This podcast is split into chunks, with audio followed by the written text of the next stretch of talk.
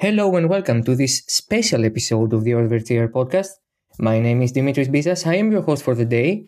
And if you're one of our regular listeners, you might be wondering why why does he speak in English? What's the matter with that? Well, the matter with that is that we have a very special guest. Our guest is not Greek. Uh, our guest is American. Uh, his name is Bryson Sullivan.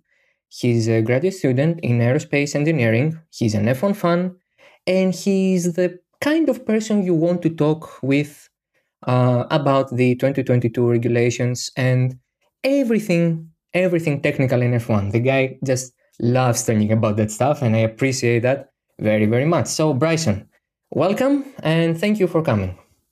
Uh, hello, I'm glad to be here and thank you for having me. Well, it's a pleasure because not very often do we have the chance to actually talk with people that know what they're doing we're talking about. I don't know what i'm talking about most of the time in the show so you know it's good to have a diversity and mm-hmm. actually have someone who knows about technical stuff. Uh, so bryson could you actually point us to when did this love with f1 or even the love with the aerospace engineering field started with you?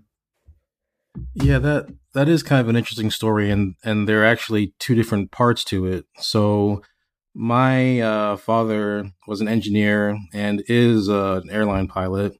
Um, and as, at a young age, I I had a, a love for aircraft. I'm reliably informed that I could tell what type of aircraft was flying in the air from the age of five, if it was a 737 or a 777. Um, so I did enjoy that. Um, but I also kind of enjoyed cars uh, and and motorcycles as well when I was younger. Um, so I, I really you know kind of wanted to do my own thing. I started out an undergraduate in mechanical engineering um, and really enjoyed you know FSAE or you know Formula Student uh, as they have in certain areas and doing a lot of the mechanical based things. But it wasn't really until I took my first fluid mechanics course and certainly when I took my first aerodynamics course that I realized I may have been missing out on my calling. um, so I, you know, I took a, an under, uh, took a graduate level course in gas dynamics and really loved that. And so I had gone to work for a few years, certainly, and then came back, decided to do my master's degree, and that was in aerospace engineering. And uh, right now, I'm I'm doing my PhD in aerospace engineering, and I think it's really a, a cool subject to talk about. What I what I would say about this particular subject is there are infinite levels to it. You know, it, however deep you think you've gone into it, there's always another level, always another thing to understand. So it's kind of rewarding in that sense. That's on the the engineering side. On the F1 side, believe it or not, my first exposure to F1 was actually the 2005 US Grand Prix. Oh, and I I know that that particular race is famous for being uh, one of the most, if not the most, farcical races in Formula One's history. And I can assure you from being there, it, it was. What I would say, though, is that it was really my first exposure to actual racing in person. And even though there were a, a very few number of cars that were actually racing, the performance of the cars stood out. You could still tell that there was something fundamentally different going on here that I'd ever kind of seen before. And so my first real exposure to Formula One was, you know, watching Michael Schumacher in his in kind of his waning years, but still certainly winning, uh, battling wheel to wheel with Rubens Barrichello for uh, 70 odd laps or whatever it was in Indianapolis. So kind of ever since then, I've been involved in the sport. I've been keeping track of it. But as time has gone on and as I've learned more about the people involved and, and made new connections, um, I'm becoming more involved in it, especially on the technical side. And I, am certainly not the smartest person in the room in every situation. You know, I, I've met the smartest people in the room, so I so I know. But I think I think I do have a capacity in most situations to explain things in ways that most people can respond to. Um, I know that F1 technically is, is of course very complicated, and by all means, as it should be. Um, but I, I, do think there's something to be said for the democratization of information and, and sharing it with as many people as possible, because I think all of us share the same passion. Yeah, absolutely. Because uh, I can uh, attest to that. many many times I had to actually read an article in a more you know layman's terms way uh, to actually understand what the fuss is all about on a specific um, issue or um, a technical um, solution that the team had found in the past and it was controversial and all that. And I'm a journalist. I'm not I'm not technical person, of course, and that's why I wanted to have you here on the show to talk about the most talked technical issue uh, for the past I don't know four or five years actually, which is the new regulations. Would have been in 2021, of course. It is coming in 2022, the new uh, generation of F1 cars, and um, even if you're not a graduate student in aerospace engineering, you you can see the differences and you can see how um, how they approached uh, the whole new batch of cars. And uh, I have to tell you, Nikolas Tombazis is Greek.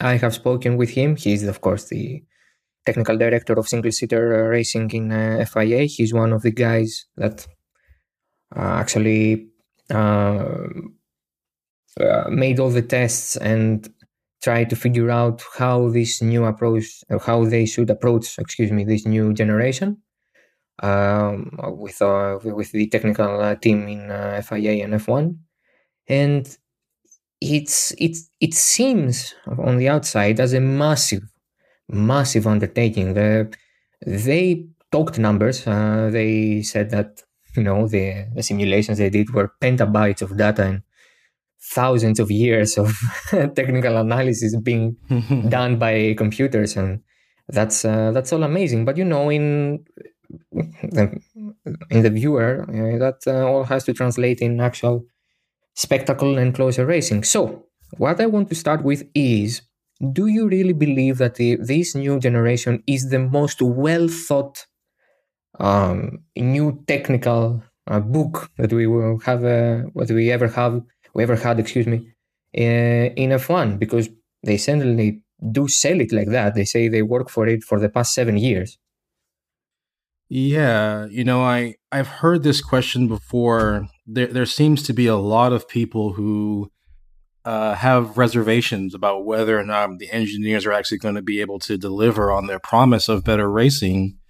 Um, the one thing I will say about it is this is the first time in my understanding that active CFD simulations were being done not only to simulate the effect of the car in isolation and figuring out what its you know downforce and drag are in isolation, or hmm. even you know what the impact of the car in front may be, but also this is the first time I've seen people deliberately looking at the effect of their own car on the car behind, right? And this is you know these coupled simulations with multiple vehicles driving in formation as you can kind of think of is really one of the first times i've seen someone do this.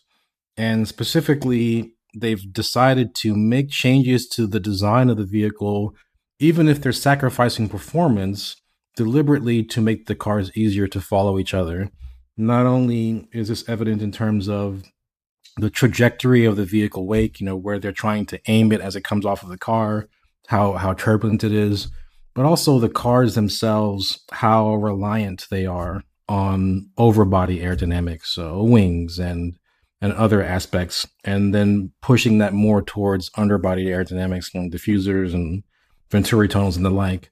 So the the short answer to your question is yes, I do think they will be able to deliver in large part on what they are attempting to do.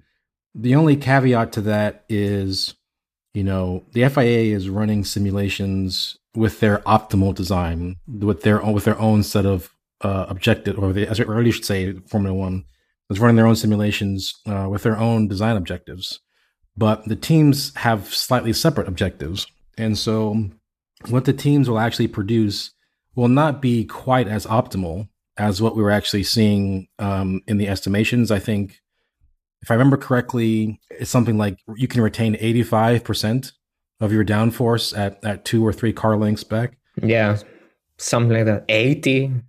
Yeah, something like that. So those are those are impressive numbers and um, I don't think we're going to get quite that high, But at the same time, I don't think we need a, a crazy improvement to actually uh, improve the racing. Um, so I, I, would, you know, I'm not going to venture precisely what the guess is, uh, you know, maybe 70% or, or 65 or whatever that, whatever the actual number is at a given distance downstream, it's going to be better than what we have now. And because, and we can talk about the details why later, but because it's this understeer of the car falling behind that's really primarily to to blame, so to speak, for the issues. It doesn't necessarily need to make a huge change in, in the flow. As long as you can change the right areas of the flow to improve that particular aspect, I think it'll have uh, knock on effects that will make things better overall. Which is, you, you touched upon a thing that I actually wanted to, to talk about because not a lot of people understand that what we saw back in July uh, with the model that um, uh, F1 presented to us and the teams and the drivers, of course, and they had all these cool photo uh, photos and stuff like that. It's it's not the the one. It's not the one that we'll see having a different livery uh, next year. It's not like this is gonna be the car and just imagine it with a McLaren livery or a Ferrari livery or something like that. This is, as you said, uh, way better than I would, the optimal design, the best case scenario, if you will. Or if we want to be not so specific, just their interpretation, just FIA's interpretation, F1's interpretation of how these uh, new regulations will translate on the um, actual visual, visual of the car, how you see the car, how it's shaped, and all that which is not something that all people do understand. And they have, you know, uh, the fans, and we are fans as well. We talk about aesthetics and all that. Not a lot of people like this new kind of um, nose or this kind of uh, rear wings and stuff like that. I, I understand. But it's not like that for all teams. Sure, some teams will have these characteristics and some designs will be the same, but not entirely. It's not a spec series and I hope you you uh, you you you know agree with me. We don't go down a spec series route. Yeah, I I definitely do not agree with that. I think you know this this manufacturer series that we have, you know, is one of Formula One's greatest strengths and also simultaneously one of its greatest weaknesses. And it's precisely this question of what do we want Formula One to be, right? We we want to create the preeminent racing series in the world with the most technologically advanced vehicles in the world racing and competing each other at, at some of the greatest tracks uh, in the world.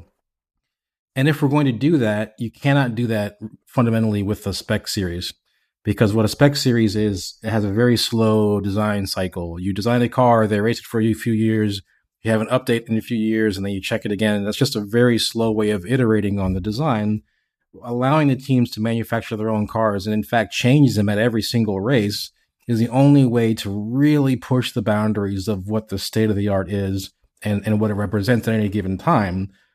The downside of that, of course, is that by definition, some people are going to get that more right than than others might. And because they're not, you know, manufacturer because they're not a spec series, some people are going to get it very right and not really be able to compete with other cars just because they went down a design path very early on that they just can't diverge from. So, you know, this question these are these are duality of the sport that I think you're you're kind of hitting on is that we want it to be the most technologically advanced sport in the world, but simultaneously we also want it to be the greatest spectacle in racing, right? And really those two things are kind of at odds. It takes a special care, a special um, skill, really, to find a way to meet both of those objectives satisfactorily, you know, at the, at the same time. And I do think that Formula One and you know the FIA have done a great job of designing of designing a, a rule set that teams can work within and still express their you know um, creativity, but it still maintains the spirit of what they're trying to do with the new regulations, of course, we have to have in mind that the the the goal they set was more spectacle, easier overtaking. In fact, they talked about even aborting DRS altogether, uh, which is not going to happen, of course, in the first couple of years, as Ross Brawn uh, has uh, said, and Zak Brown um, touched upon, uh, I believe, um, uh, during the summer in an interview he did. So we do see that um, FIA and F1 try to have um, actually have a goal. They try to achieve it. That's what we said uh, yesterday. Excuse me, earlier, and you touched upon. And you said, "Yeah, you know, let's see how this will plan. It will pan out, and you believe that it will." But you know, chasing the goal of overtaking and more spectacle. In in that um, during during that um, effort, we may have simplified some parts of the car and the designing of the car and the aerodynamics because you said it better than me. We we went on the underbody when we went on the floor. We tried to play with the, the aerodynamics below the car and uh, how the pressure of the air is down there, not so much on the surface, um, which simplifies the design, but actually seems to me, and I want your take on that, to be somewhat restrictive on the designer's uh, minds and you know sketches. Yeah, I, I I do hear this concern from people, and my response to it is I don't think it's quite as restrictive as many people's perception is. I'm not saying that it's not restrictive. Of course it is. You know, we can we can see that. But what I would say is this is especially true in a nonlinear field like aerodynamics is that small changes to geometry, small changes to design can have massive impacts on integrated things like drag and downforce and other things. And not only that, but the the packaging of the mechanical components of the car in the body of a car that has to function as an aerodynamic device also creates some interesting opportunities for ingenuity to express itself. Regarding the floor, if anything, the floor that we have right now is incredibly simplified. And you know, we can talk about the taking away the edge of the floor and preventing the use of fully enclosed holes and, and some of those other things. But fundamentally, the bottom of the floor is a is a flat, completely uh, planar surface with the uh, board underneath to uh, to scrape the ground to, to check wear. The the new floor designs are fundamentally different from that. Uh, not only do we have the re- removal of the barge boards from the front of the car that we currently have, um, but we have dedicated, highly curved, highly aerodynamic Venturi tunnels underneath the sides of the car that are largely free in many in many you know dimensions and with respect to certain reference planes they're largely free to the designers to make them however they want. And so even though two or three designs from different teams may superficially look very similar to first glance i can tell you from experience that there's there can be a huge variation in what the designers actually created and the performance that each of them will have. So I, I, I do understand this idea that that teams are being restricted. Um, they are, but they are they have freedom in important ways that matter to the performance of the car.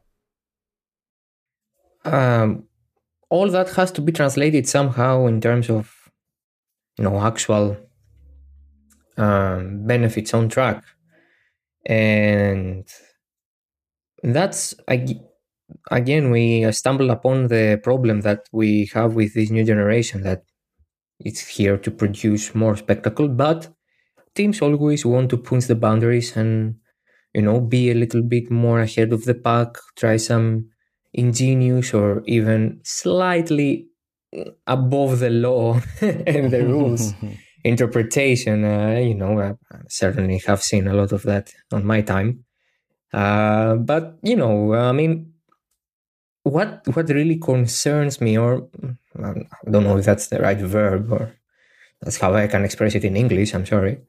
Um, what concerns me so is the fact that all teams will have their own goals, and from what I've read on the technical um, regulations, and believe me, I try to understand them, uh, as I'm not a techie, uh, nor have I studied that, is that the FIA will clamp down even more on this type of solutions if they believe that they differ a lot or differ at all from their uh, kind of expressing it or designing it or the regulations as they say it, they will clamp down, they will absolutely ban it, which is a bit concerning in terms of, you know, the not only ingenuity but the innovation. I mean, sure, the F duct in the Ferrari cars back in 2010 was pretty dangerous because they had to leave, you know, the hand from the wheel. Fernando Alonso did that a lot in Catalonia. Yeah, sure, that that has to be banned, of course. But you know, there are subtle things that many of us don't know or actually see. And now the FIA will say no to them from the very beginning, from the scrutineering, not even allowing them to raise them. That's a bit concerning. I do want to see innovation, even if we have to divert a bit from the actual goal that is more overtaking and all that, and the 80% more downforce than you would have in these cars and all that. So, yeah, do you agree with that? Say, I, I, I do hear what you're saying, and again, I think the power of of this concern kind of hinges on what the FIA is actually going to do, right? What what actually potentially could be different or an offending design that they would quote unquote clamp down on. And I think there might be some distance between what I would interpret them as trying to stop and what the teams may be trying to do. Um, I can't say for sure what they're going to design, but at a, at a minimum, at the end of the day, we're working to the regulations, and the regulations are they try to be as specific as possible. I know the engineering jargon can be kind of overwhelming there, and how many hundreds of pages or whatever it's going to be, and and, and radii and all kinds of, of fun things.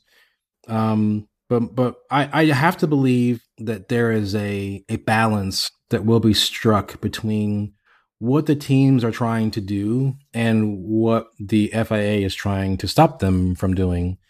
Um, there's there's scope for misuse of power in that situation and and the stamping out of of creativity. But one thing I would say is that the visibility of something like an F duct or a blown exhaust or you know a flexible wing or any of these things, those are very recognizable engineering uh, sort of achievements.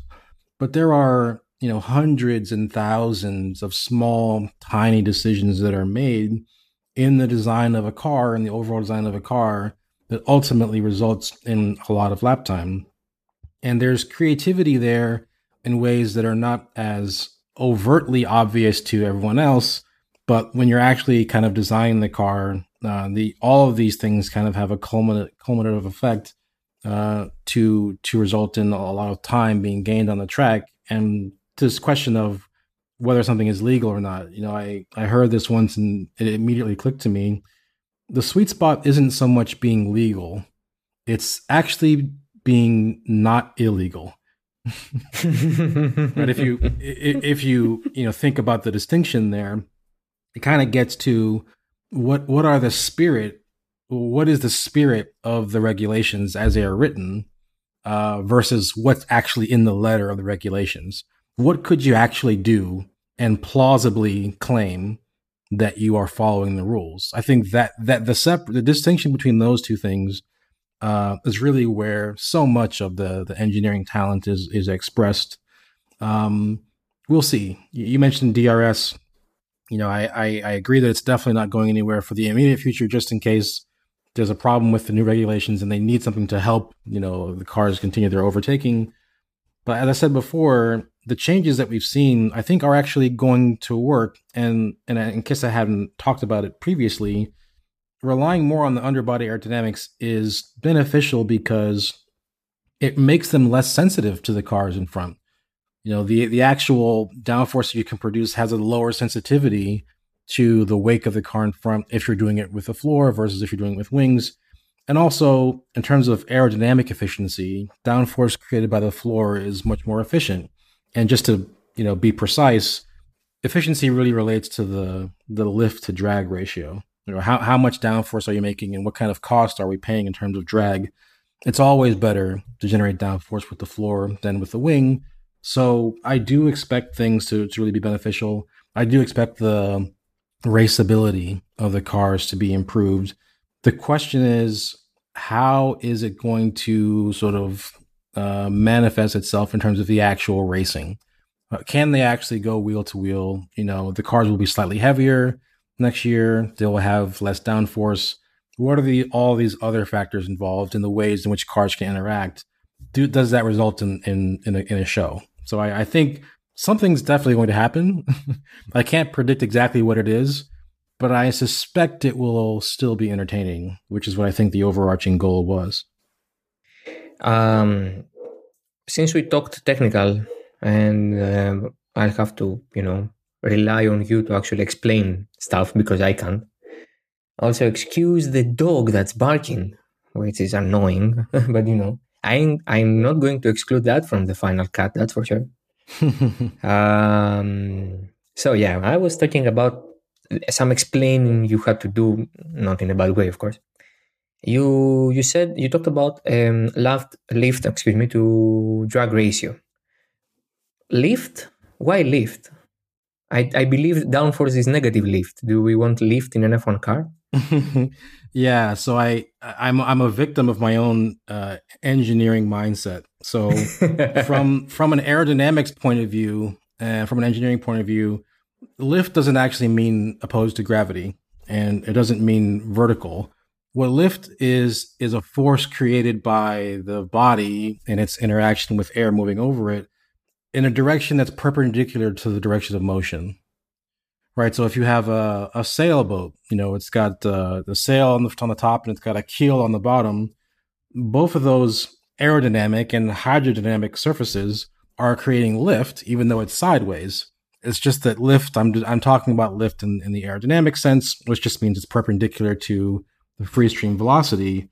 Um, that being said, when you talk about downforce and you talk about Formula One cars, you know, oftentimes raw numbers in lift are not as useful or interesting as a lift coefficient or a downforce coefficient. Oftentimes in F1, we'll talk about uh, CZ or SCZ, which is, you know, CZ multiplied by a S, which is a reference area.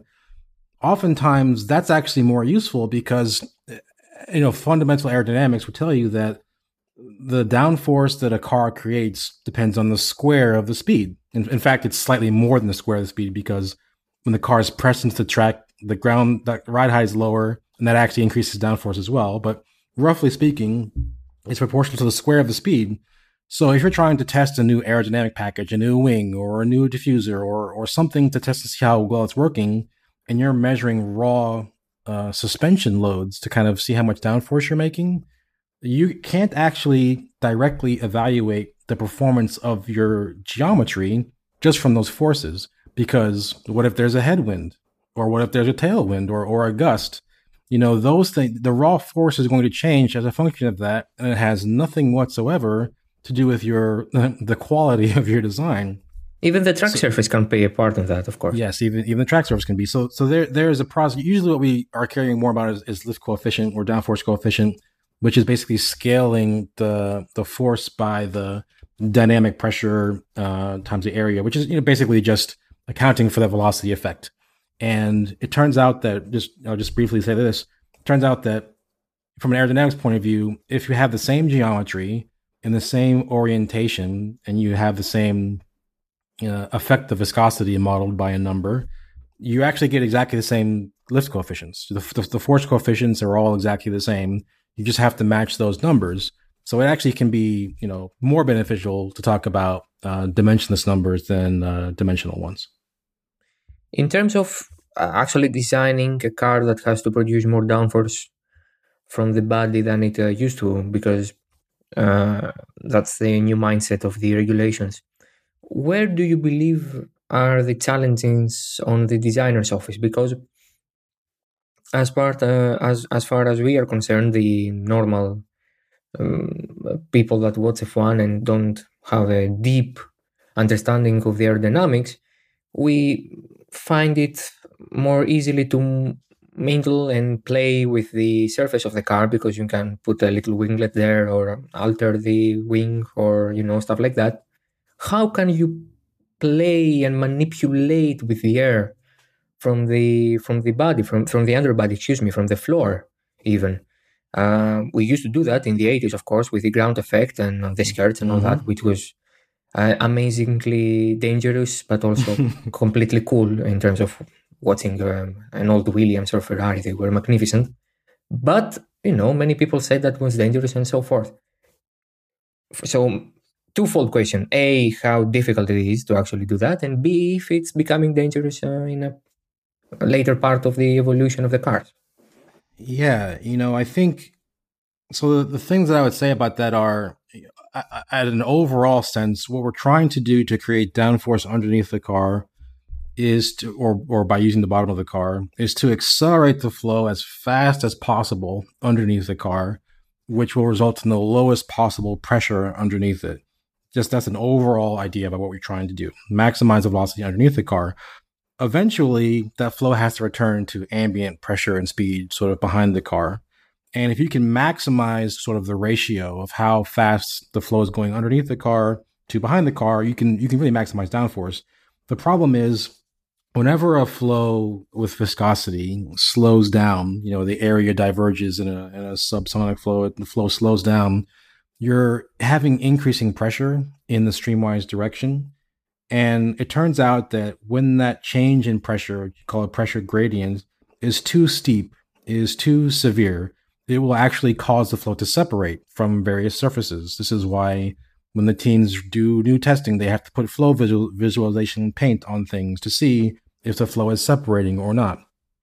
So uh, the overall thing we're trying to do is maximize the velocity underneath the car, which typically requires us to maximize the sort of the deceleration of the flow uh, towards the back of the car and, and, and exiting the car and turn the flow as much as possible without it separating with, with the floor, I think fundamentally what you're trying to do the things that you can can can do are change the shape of the venturi tunnels, the, the contours of the actual bottom, but also, and this hasn't been talked about quite enough, is there are also sort of guide vanes on the front of the floor as well. Not only does the floor sort of curve upwards towards the rear, but it, it curves uh, upwards towards the front uh, as well.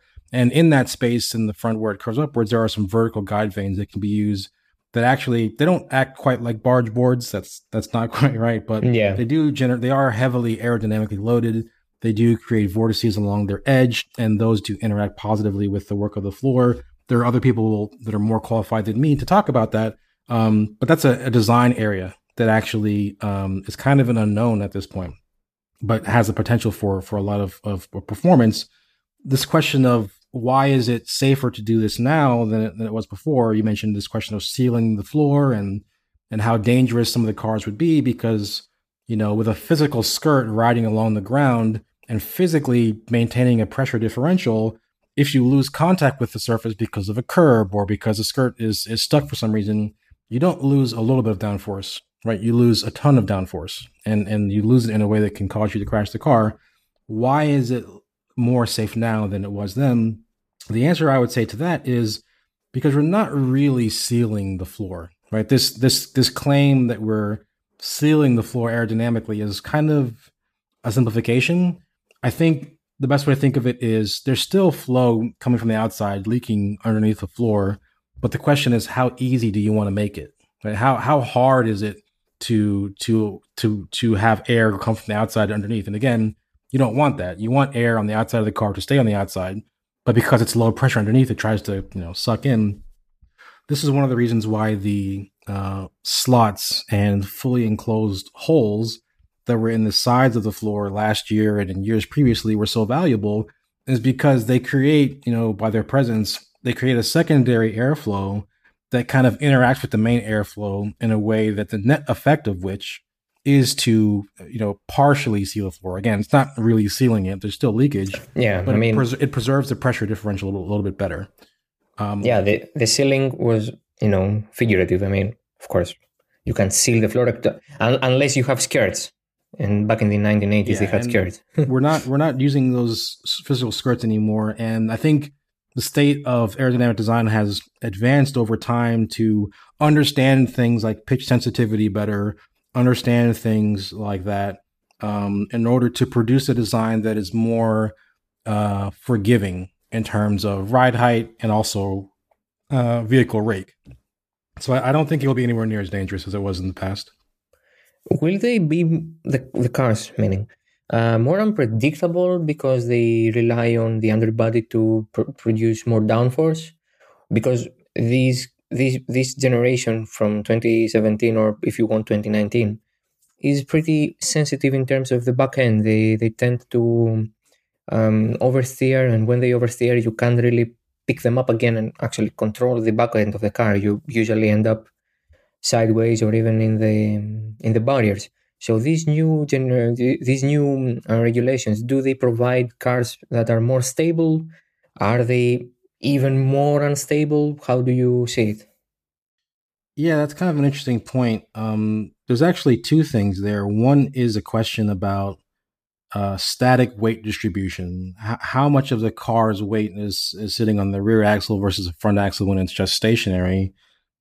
Another question is uh, aerodynamic sort of center of balance, or you can think of the center of downforce, um, and how that compares to what that static weight distribution is. You know, you, you may wonder why it looks like the rear wings are always so much more aggressive than the front wings. You know, there's so much more, you know, turned part of that has to do with wanting the center of downforce to kind of approximate the center of mass properties of the car. Because if you can do that, roughly speaking, you can produce a more predictable platform where there's not a huge difference between these two numbers and they're not changing radically as a function of driving condition. As far as the the car being difficult to correct in the event of an oversteer, there's not much we can do in terms of the the mass distribution. There's just a lot of weight behind the car. You know, the, the gearbox is maybe not that heavy, but the power unit, and you know, we have the energy store. You know, there are things back there from a mass properties perspective that we just can't really do anything about. But from an aerodynamic perspective, this actually is kind of interesting because, you know, if a if a a wing or or you know a vertical stabilizer for an aircraft you may look at it and say, well, why, why is it so big? Why is it so uh, wide? Why not use a, a, a slimmer cross section and, and use that to, you know, minimize drag for like a 737 or whatever it is? And the reason why a rudder like that has to be so wide is because it has to be able to handle wide angles of attack and still provide some, you know, side force to, to stabilize the aircraft. We don't we don't do that in F1. In F1, as you've seen, our our rear wing end plates, so vertical end plate that that end plates that help support the the car and and minimize induced drag, they're extremely thin. they are they are incredibly thin uh, to minimize drag to do their function, but to not have much drag. And what happens is when the car gets in a sliding condition, like a we call this a yaw angle in in engineering terms what happens is the flow or, uh, across those end plates, you know, it it separates almost immediately, and when it's the flow is not attached, it doesn't allow the the the, the aerodynamic surface to provide a sideways force that could potentially help arrest the slide. That could potentially help, you know, it almost called like a weather cocking effect. If you've ever heard about that, we had a similar issue with the shark fins, uh, the shark fin engine covers. If you remember that in the 2010, 2011 era. Yeah. We had these great shark fins. Um, they were actually reasonably good at, at actually providing some yaw stability um, and, and, increasing the tendency to, to keep the car straight in a small window of, of side slip angle. But again, the problem is if you get that angle beyond a certain level, that side force doesn't drop off gradually. it start it drops off aggressively, and the car can just be very difficult to to to hold on to. As far as the new cars go, um, if anything, these not quite vertical rear wing end plates uh, and, and large radius connections to the wing itself may actually be slightly better for handling that and for giving the cars a little bit more uh, margin for their controllability. You may sacrifice something in terms of, of pure, you know, downforce and how the end plates are working with the wing, or, or even you know aerodynamic uh, drag. I'm not sure, but in terms of the uh, ability for it to to maintain uh, some degree of drivability while it's mid slide, it actually might be slightly better, if only because there may be less flow separation uh, on those end plates when you're in a sliding condition. So my my fingers are crossed, but I you know I don't know for sure. Um, uh, let me just regroup because I had so many answer, uh, so many questions as you went all all through that, and I have to say we have to record for five hours to actually get them all, but of course we won't. What I wanted to maybe comment on, and you can expand on it, is the fact that we tend to say drag is uh, bad, downforce is good. Of course, both of them is uh, represent the interaction of the car with the air and uh, the molecules of the air. I am a big fan of Chambers of uh, Stuart Taylor's. I I have interviewed him in the past. He's a lovely chap. He explains a lot of that stuff pretty well, but I I tend to be perplexed on stuff like why do we like you know why do we have to make downforce to produce downforce from the underbody right now in terms just to you know not affect um, the car behind with the wake of uh, the car that we push um, around the vehicle. Um, but we do like it when it's on the straight. We don't like it when we are you know when we turn and maybe we are in a very fast corner where we want downforce to push the car down and actually take the corner more efficiently than you know being understeer and actually going off. The fundamental principle is that you do want more air when you are when you are um, cornering because you want the downforce. When you're in a straight line the wheel is um, straight. You go on a straight line you don't want more downforce than you actually need to uh, to actually stay on the ground. But it's it's a weird um, balance we have to strike. And i'm not so sure if we strike it by going on the underbody because when we go to the underbody and actually do that, we do actually we eradicate the effect of the slipstream of the toe, or is that something that we'll continue to have, but in another way? Do we still enjoy these benefits, but also eradicating some of the bad effect on cornering and the downforce on cornering speeds? Yeah, I, I think you've you touched upon a number of really cool things there. Um, I think the, the short answer to your question, and then I'll expand on it, is having a. So, of course, we don't need the downforce in a straight. You know, both downforce um, and drag depend on your relative speed through the air, right? You want one and you don't want the other one. Yeah. but, but, the thing is, the thing is, they have to come together. They're they're a couple. Yeah, this is why we talk about uh, induced drag, which is a drag that's unavoidable. It's an unavoidable consequence of creating downforce and creating lift. Well, in Earth, of course. yeah, yeah. um, but what the what, what the floor gets us is is actually the drop off that you would see in downforce for a, a heavily overbody favored aerodynamic package. That drop off is much more when you're following a car in a corner than it would be if you're relying on the floor more. I mentioned that there's an aerodynamic efficiency that the that the down that the floor creates downforce more efficiently with less drag than than the overbody downforce does. But not only that, but it's it's less effective. The actual air which makes it underneath the, the car is actually, if you think about it, it's kind of like a small fraction of the overall air that interacts with the car. You think about how small the the floor is. Of course, there's streamlines that are converging at the front edge lip to kind of go underneath the floor. Um, but it just turns out that it's easier to it's easier to maintain your free air downforce levels when you're behind another car with with underbody downforce. You, one thing I would say is that you asked, are we going to lose the the aerodynamic toe or the slipstream or anything else like that when we have a more reliance on the floor? And the short answer is no. If anything, it will be uh, even stronger. You know, your your ability to behind a straight, you know, behind another car, your ability to use their aerodynamic toe to make you go faster, if anything, could actually increase because the, the cars have less drag will have less drag overall anyway. I, I think to help explain why this is, we could just talk briefly about what an aerodynamic toe even is. Like what what what is a toe? What is a slipstream? And I think a lot of times we talk about punching the hole in the air. We think about this as sort of, you know, pushing air out of the way so that there's less air for you to interact with, right? That's not quite the same thing. So it's true that that something has happened in the wake of the car, but it's not so much that air is being pushed out of the way. What's actually happening is that you're driving into a stream of air that itself is is following the car in front of you. And it's the relative motion of you and that air that's actually changing your downforce and your drag. I mean, a way to think about this is, uh, you know, if you have an airplane that's that's taking off, uh, I don't know if you know this, but an aircraft always takes off into a headwind.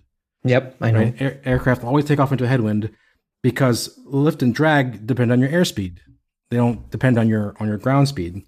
And when we think of aerodynamic drag as something that's, you know, pulling the car backwards, you know, by definition, by Newton's, you know, third law, if you want to get into physics, that's also pulling the air forwards behind the car. Every action absolute, has a reaction. Precisely. In an, in an absolute reference frame, if you're just standing there next to the track and the car flies by you at 300 kph, there's like a 200 kph or something, you know, fast wind immediately behind it. And what's happening is the car behind is driving into that. So even though their ground speed might be exactly the same as the car in front of them, their airspeed is, is now lower effectively. And I don't want to overgeneralize this because this is a three dimensional effect and the actual shape and structure of the wake matters.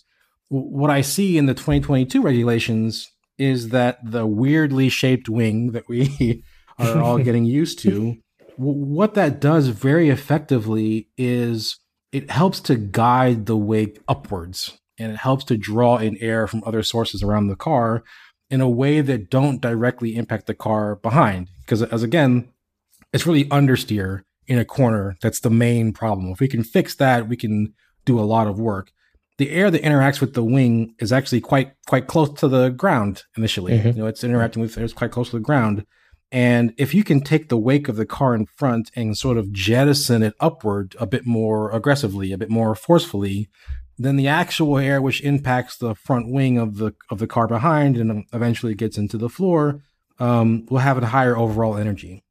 So so we're not going to lose anything in terms of the overall slipstreaming effects. What I think we're going to get is a, be- a, better balance of front to rear uh, downforce in a corner behind another car. And I guess the last thing I'd say about that is a lot of the problem that we have with you know following cars isn't so much being robbed of of raw downforce in, in terms of raw numbers like like kilonewtons or whatever it is. It's actually the aerodynamic balance of the car. You're still getting tons of downforce on the back end, but now you're not getting hardly as much as on the front end. And you know if you think about it aggressively, you know, if you push the rear wing hard enough, the car will kind of like, you know, pivot around the rear tires and it will try to lift up the front wheels. Right. So e- even if you had the raw overall downforce level to, to get the, the, the turning cornering speed that you want, if you don't have the right balance front to rear, it's not going to matter because you don't have the grip where you actually need it. So I, I think I think we're going to be in a, in a much better um, position going forward with the new regulations, everything that I've seen, both in terms of the official simulations that the FIA is doing uh, and, and, and Formula One, but also unofficial simulations that, that the wonderful people in the F1 community have been running. Um, I've seen some really great results so far, and I think it's gonna I think it's gonna work out just fine. Um, what I took from that statement is that it's not like you push uh, on a slipstream side. You don't you, it's not like when you're the car in front, you push the air away from the car behind. You streamline it a bit more, so when it hits it, it's a bit more predictable, and actually you can you can increase your speed because you have less resistance in, uh, in layman's terms. Yeah, I think so. The the easiest way to think about it is, um, the the forces on the car depend on the velocity or the, the aerodynamic forces on the car depend on the velocity of the air relative to the car, right? It doesn't doesn't matter what your ground speed is. What matters is your is your airspeed. It's not so much about organizing the flow. I mean, that's part of it. You know, we're, we're reducing outwash effects and we're cleaning up the body work, and that's definitely going to help. But what I would what I would say is, genuinely, if you're driving into air that's already moving away from you, the maximum forces you're going to see are less than they would be if the air was stationary in an absolute sense right? This this has to do with something called uh, stagnation pressure, and and this is kind of a dynamics you know, aerodynamics point, but stagnation pressure is just the pressure you would measure if the flow came to rest, you know, in front of an object. It's just a simple idea. But the thing is, that value actually changes in the free stream. It's a very high number, but in the aerodynamic wake of the car in front that's kind of, you know, taken a lot of the energy out of it, the number is actually less. You, have a less a lower stagnation pressure in the wake of, of the car in front. So the actual downforce that you can create, it actually depends on the dynamic pressure, which is a slightly different thing, but it depends on the velocity, the relative velocity. The the actual downforce you create is going to be lower in, in any in any event with the car behind, primarily because of this velocity change effect. You know, the, the actual pressure field around an F1 car, static pressure is at high pressure here, low pressure there. That field equalizes to ambient pressure in a relatively short distance, maybe a couple of car lengths, or, or maybe two or three, or at most four. But that velocity deficit that I mentioned, the the slipstream lasts for so much longer in the flow because if you think about it, the flow is moving and it has to rely on viscosity to kind of dissipate it and get it back to a, a slow velocity. This is why we have problems with wake turbulence in airplanes. Uh, for for you know, you have to be you know miles behind that airplane in front in certain situations. It's not because the pressure field that the aircraft created is still there. It's it's long gone. It's that there's spinning vortices and there's relative motion and an en masse motion of the air that would cause you a problem, you know, minutes after the fact, potentially. We're just we're seeing that on a smaller scale uh, with the F1 cars. In terms of uh, 2022, to get back on that and um, uh, you know discuss upon it, uh, there is a, the tire situation and the fact that they're bigger, uh, the fact that the profile is bigger. Of course, that's what that's what I mean. They are uh, 18 uh, 18 inch now, not uh, 13, of course, which is a huge uh, difference uh, in terms of what we were used to, not only visually, but actually technically, and um, how it would affect the geometry of the car and geometry of the suspension. Of course, F1 cars do have minimal travel on their suspension because lots of the rebound and, you know, the actual um, stabilization of the car comes from the tire, from the from the from the tire itself. Yes, exactly. And now we will have bigger profile tires, uh, which I do believe they could potentially disrupt the airflow, and that's why they put on these new flaps above them, or they have removed them now. Are they there? Yeah, they. I believe they're still there. You know, we we're slightly in a weird situation because we keep seeing concepts of a new car but when they drove out that you know physical model at Silverstone, it looked a little bit weird. so we can, yeah, we we'll we'll just acknowledge that awkwardness up front and move on from that. Um, the the wheels being bigger, going from 13 inch to 18 inch, you're absolutely right that the the tires and the tire sidewall of a 13 inch wheel sort of you know assembly is very fundamentally different than an 18 inch wheel. You know the the effective stiffness of that part of the suspension is now much stiffer because metal, of course, is stiffer than a pneumatic tire. Um, and so that that already is having ramifications for suspension design for the cars. You know, how how how are you tuning the roll stiffness? How are you tuning the, the heave? And all, all these things have to be modified, if for no other reason, purely because the wheels are, are bigger. Number one. Number two, the spinning spokes of a wheel especially a big wheel, absolutely are a source of aerodynamic disruption, turbulence, and all sorts of things that would uh, inter- interrupt the flow of the car behind. So we are expected to be using wheel covers. I believe it may have been Robert Kubica who first tested the wheel covers uh, on an old Alfa Romeo back in the day at, uh, at Imola. Yeah, I do um, believe so. Yeah, but but at, at the core, these are designed to kind of contain that that disruption and prevent it from from from uh, escaping sort of the envelope of the car and influencing the car behind. I would also note that we have a sort of a vertical uh, aerodynamic element that be- it's kind of like an, as vertical initially on the inside part of the wheel, and it turns to make a right angle over the top of the wheel. Um, that also is an aerodynamic device that's a guide vane that's designed to minimize the front tire wake you know, one of the reasons why the barge boards are so important is because a front tire wake is a hugely turbulent, low energy, dirty, disruptive structure that you want to get as far away from your nice aerodynamic components as possible. It's one of the reasons why outwash is such a huge thing. It's why we had, you know, the outwash, the, the inboard loaded front wings and the furniture on top of them before 2018 and all these things that are causing problems for the cars downstream. A lot of it is to do with the front tire wake. And so this new aerodynamic guide vane on the side and on the top of the wheel is designed just to make it a little bit easier for the flow to get around that wheel to remain attached a little bit longer and maybe make the wake a little bit smaller. That's definitely going to be a beneficial thing. The one thing that's not reported on as widely, but you've already kind of commented on it, is when you have the bigger wheels, you're also going to have bigger brakes as well. And I don't remember the exact increase in the size of the brake disc, but it is. It's more mass. It, it's bigger. It, it's bigger uh, for the new wheel than than the other one uh, in the previous iteration. So not only are we going to have to consider the pure vehicle performance, you know, aerodynamic aspects of the larger wheels with these wheel covers, but you're also going to have to consider the cooling of the brake ducts, the cooling of the discs. That's a, a fundamentally different uh, design problem that's being attacked you know, right now. Actually, people people are working on on doing the simulations right now. Um, not only you know computational fluid dynamics, you know CFD simulations, but also um, in wind tunnel tests. They actually are doing you know wind tunnel tests with with rolling wheels that actually have the appropriate geometry in in the wheel ducts um, in order to estimate things like mass flow rate and stagnation pressure loss and all these good aerodynamic goodies. Um, but yeah, there, it's definitely going to be different. It's definitely going to be an engineering challenge to optimize that system. And and again, remember, we're operating on our conception of what this is going to actually be, based on the models that we've seen from uh, F1 and based on that other thing. What the teams actually decide is best could blow all those things out of the water and completely change our conception of what we're looking at. So I don't know what they're going to do.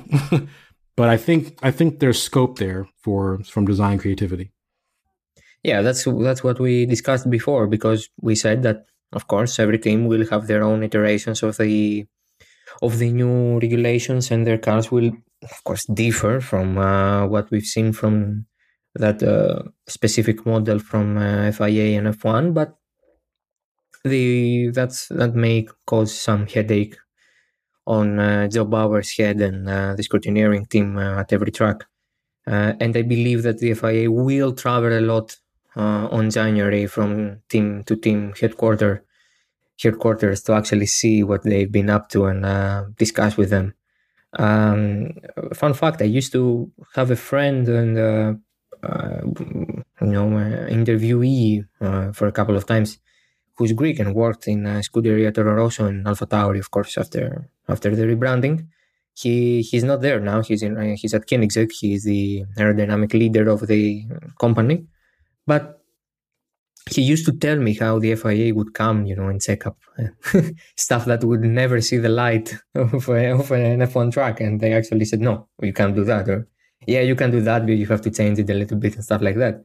And that that not I'm, I'm not talking to you directly right now. I'm talking to our listeners because they may not know that the FIA of course does not uh, actually see the cars for the first time when they are unveiled. They see them a lot of times. They see the monocoque on the crash test. They visit the factories to actually check up on stuff and maybe um, you know they've been called from um, aerodynamicists and the designers uh, to actually get their word on if this thing that they've been working on is actually legal or not, if they should be continuing with that, and so forth.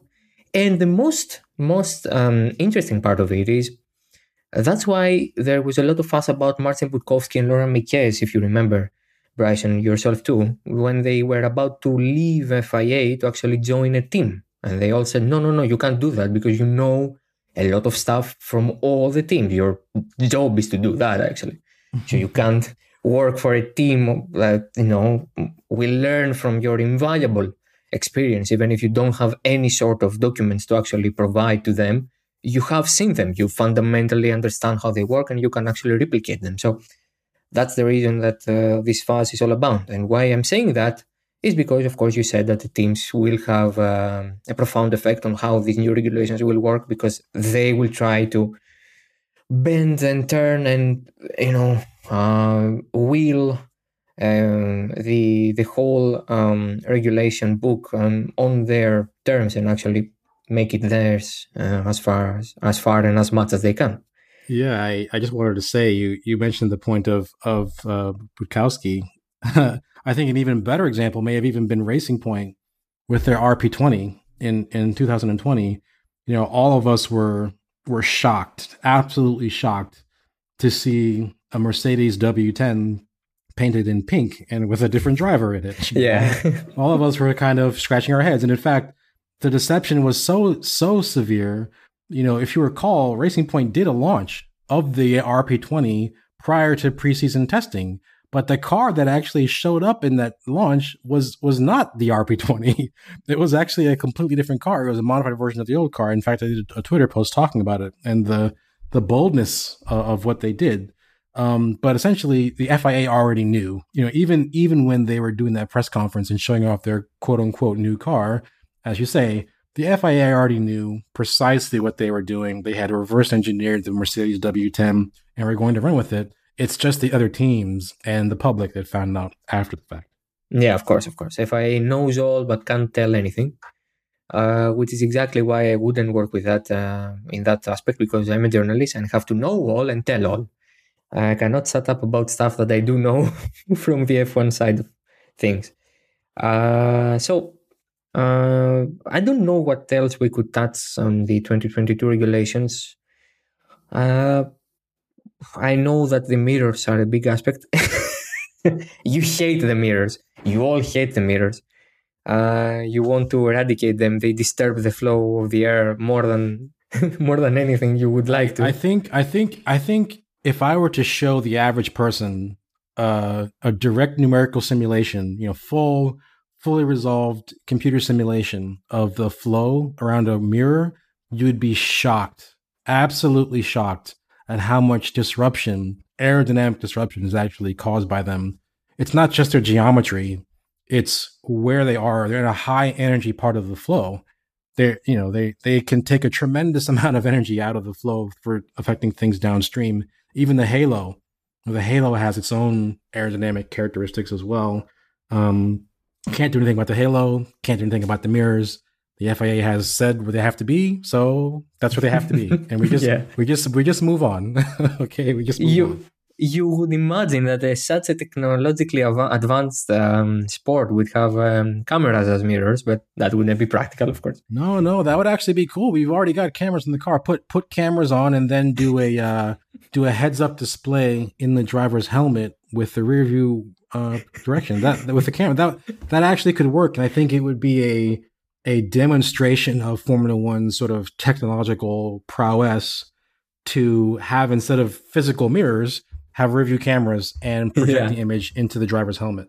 As a Toyota Prius, which is not you know, which is a 22 year old car, but you know, we would do it with a helmet uh, HUD. If we had, if we did introduce a helmet heads up display and actually showed not uh, vital points from the car and the measuring and all stuff, but we actually showed the rear view mirror, that would be kind of a bummer, wouldn't it? Because if you can actually project stuff inside of a driver's helmet, you would project, I don't know, maybe the difference from the car behind or, you know, in front of you. And you head up display the mirror. That, yeah. But, you know, aerodynamically speaking, of course, having cameras would be very sick.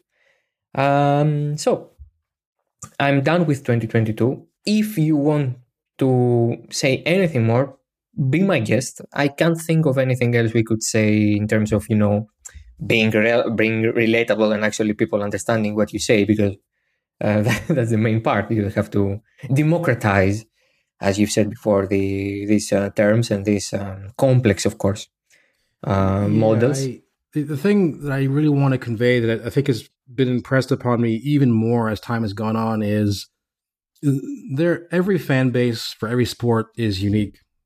Every every group of people is, is sort of slightly different. What I love about the Formula One fan base is how diverse it actually is. Like when you think about the the millions of people literally around the world who are all loving the same thing, but also how incredibly knowledgeable they are. I think recently we set up sort of like an F1 technical Discord, you know, something, a Discord server something that can be used to just have people who are F1 fans, you know, talking about the thing that they love. And we get people that are aerodynamicists. We have, you know, uh, tuning and setup people. We have powertrain people. We have actual journalists that are involved now, and they all have so much information. And I think they are open to talking about it. Number one, which is great, but number two, like they actually know what they're what they're talking about. Um, so I, I will just say that you know, as I said before, I've I've been a fan of the sport. I've been an enthusiast of Formula One and motorsports for a long time, but it really it wasn't until recently that I really gotten a chance to interface with a, a large fraction of the the fan base, and I've just been uh, really impressed with that. And you're of course in, included in that group. Um, Thank you. But you know, I've, I've been very impressed with the work that I've seen being done and the passion for it, not only from the racing side but from the technological side. It's just been a, a great few months. Yeah, it's uh, it's amazing the fact that you can actually talk with people that know what they're saying and you have open ears and eyes to get that information and digest it and it's amazing because i'm not a technical person of course i stumbled upon you from various other twitter peeps uh, followed you seen your articles of course um, i will post not only your uh, twitter uh, handle which is natural paradigm I will um, uh, have on the show notes the Discord server, of course. Um, a few articles that I've seen uh, uh in recent times. You've uh, actually introduced a new, you published a new article on the Italian side, the Formula Uno Tecnica, I believe.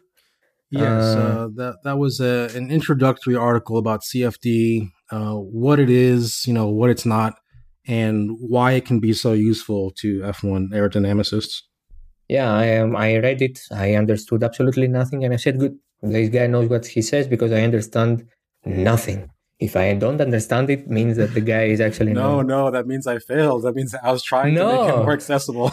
no, no, no, no. It's fine. It's fine. I'm not. I, I have to tell you, in physics, in in in high school and middle school, I was a.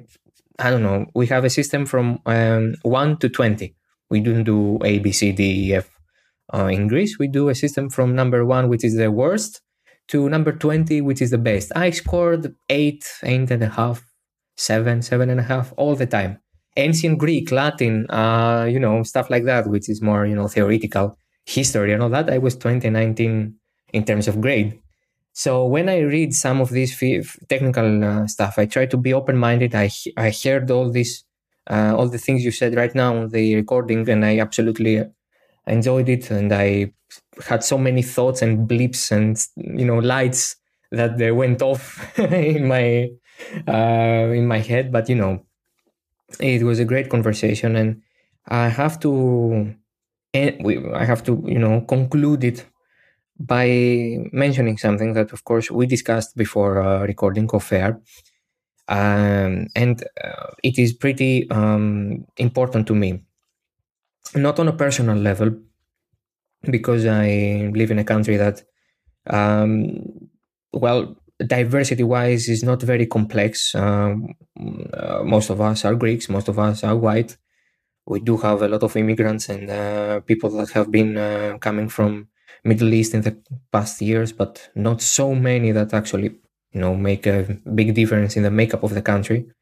There are a lot of countries, though, in, in this world that have a more diverse uh, cultural and ethnicity and um, color um, puzzle. A lot of uh, countries, uh, as USA is, of course, that have uh, people of color and people that have come um, and have um, the have um, excuse me they are descendants of people from asia or from africa you know and all these from even a lot of greeks in new york of course we have a pretty pretty big presence so I do find it uh, important. I do find it um, encouraging that uh, in the past couple of years we are forced, but we should have been doing it earlier, but we are forced to actually see the problem and see that the diversity issue in uh, not only F1 but in motorsport in general, I can't point my finger in a lot of drivers or engineers or mechanics that are actually non-white or you know not European or not American or Canadian or you know stuff like that. Uh, which is by itself not bad, of course. Uh, F1 does have the best of the best in terms of uh, drivers and engineers and all that, but I I'm sure that a lot of people are misrepresented, underrepresented, I should say, in terms of their um, potential in F1. I was very happy when I saw Lewis Hamilton bringing up uh, the engineer from Mercedes back in uh, Austria 2020, uh, who I do believe is British but of Indian descent, which is amazing. We saw a woman, not only you know a man, not a man, we saw a woman. Hmm.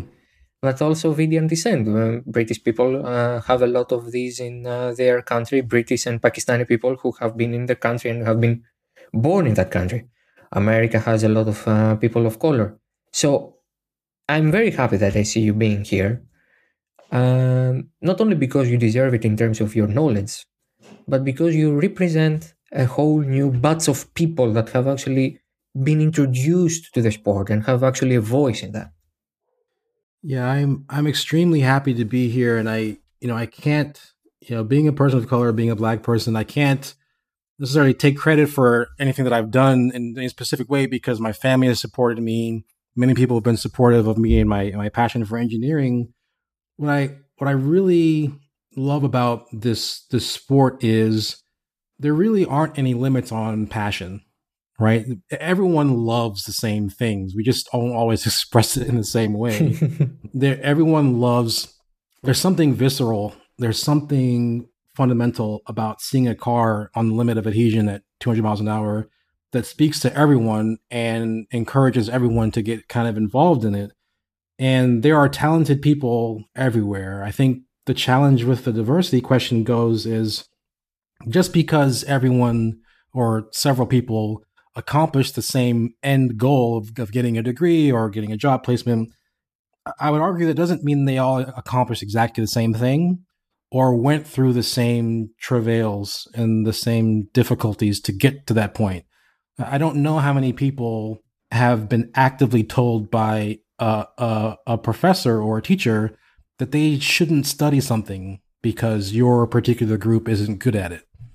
Right? I don't I don't think people understand the psychological impact that that could have on someone who's trying to study something that's hard anyway and they have a passion for it and they're probably good at it anyway but because many people are uh, they don't the, the idea that someone that doesn't look like them could be as good or better than them at something yeah. is inherently it's an inherently kind of threatening concept. What i would say is there's no reason to think that. Um, all all all boats can rise by the same waters so to speak. You know i think there's space for everyone. You know taking if someone if some jobs are coming up and and and someone would be getting it that didn't historically have an opportunity to get it we just need more jobs that, the solution is we need there's more work to be done and and i think all of us can can contribute to doing that um, i have been extremely impressed with the work that lewis hamilton has done specifically in the past few years uh, accelerate 25 and the hamilton commission and and saying something that's not always easy to do and certainly doing something that is of unknown consequences, right? I mean, any particular person can say something and you have no idea how it's going to be received. So I think for him to do that showed tremendous character and a tremendous commitment to getting the world to reflect its own population slightly better. So what I would do is number one, try to, you know, be the best that I can be because I know people have been supporting me for quite a long time and, and the things that I do, but also try to help other people who are trying to to break in as well. And I think if we can do that, um, we can definitely make some changes for the better. Yeah, I do agree with that. And on what you said, of if someone actually has said to someone, "Okay, you don't do that because you know I don't like you doing that," uh, it's it's not um, it's not necessary to be like that. So um, so straightforward. Uh, not a lot of girls take up on karting, for example, because it's not a girl thing to do. And I'm air quoting here because you can't see me. Um, no, it's it's it's absolutely a girl thing to do. It's a person thing to do. If you're a man or a boy, or, or if you're excuse me, or a boy or a girl, it doesn't matter. Uh, if you're white or black or Asian, of course you can do karting if you like it. If you're talented, you'll go and have a, a career. If you're not talented, you won't have a career. Right. Uh, so that's the number one issue. I do believe a lot of people don't do stuff not because someone actually actively said them not to do it, just because they believe that the perception, uh, they have a perception for themselves that it's not the thing to do. Um, I can, I, I don't feel the, you know, the guilt that I am a white male in a white country in Europe. I feel that I have been extremely lucky to do what I love and not having anyone tell me or fa- make me feel like I don't belong or anything like that. That's how it has, uh, should have been and is supposed to be for everyone, uh, as it has been for you. You mentioned passion. I do believe in passion. F1 is a passionate sport. It's a technical sport. It's a complicated sport, but on the basis of it all, it, it requires passion. It requires a lot of talent. It requires a lot of commitment, and that's a thing that doesn't know any boundaries in terms of sex or actual uh, color of the skin. That doesn't matter at all. Mm-hmm. Uh, and I'm all for it just because I, I have seen a lot of talented people not precisely not being white. I have seen a lot of them. Um, Lewis Hamilton is a seven-time, 100-time winner, seven-time world champion, of course, and he's not white. Uh, he he represents a whole other um, uh, part of the population of this world, and that's amazing. So, Bryson, thank you so much for being here. Um, it's been amazing. I've had so much fun. I hope you did too. Uh, and I don't know, sign off as you want. What do you want to say for the conclusion of the episode? Yeah, I would just say I, I did enjoy being here. I, as I said before, I am passionate about this sport and about the technical aspects of it. I freely admit to not being the smartest person or the most informed person in this area, but I do like to see as many people as possible understanding things better than they somehow might. Um, so thank you for having me, and I was uh, happy to be here. So that will do it for this week's episode. It's been the 63rd episode of the Oversteer podcast. We'll uh, catch up again uh, next Monday after the Turkish uh, Grand Prix. I would love to be there. It's five hours away from my home where I am right now, but I can't. Alas, I will be at my home and actually enjoy it from the comfort of my sofa, but you know. So thank you so much for listening up until that point. Be sure to follow Oversteer on uh, Spotify, Apple Podcasts, Google Podcasts, of course. Uh, find Bryson in all the links I've uh, left uh, and uh, posted on the show notes. Uh, you can find them not only on the podcast platform, but of course on halftone.fm, which is, of course, the network's website. And um, we hope that uh, you enjoyed it as much as we did. So until next time, uh, have a great week and uh, let's enjoy the upcoming Turkish Grand Prix.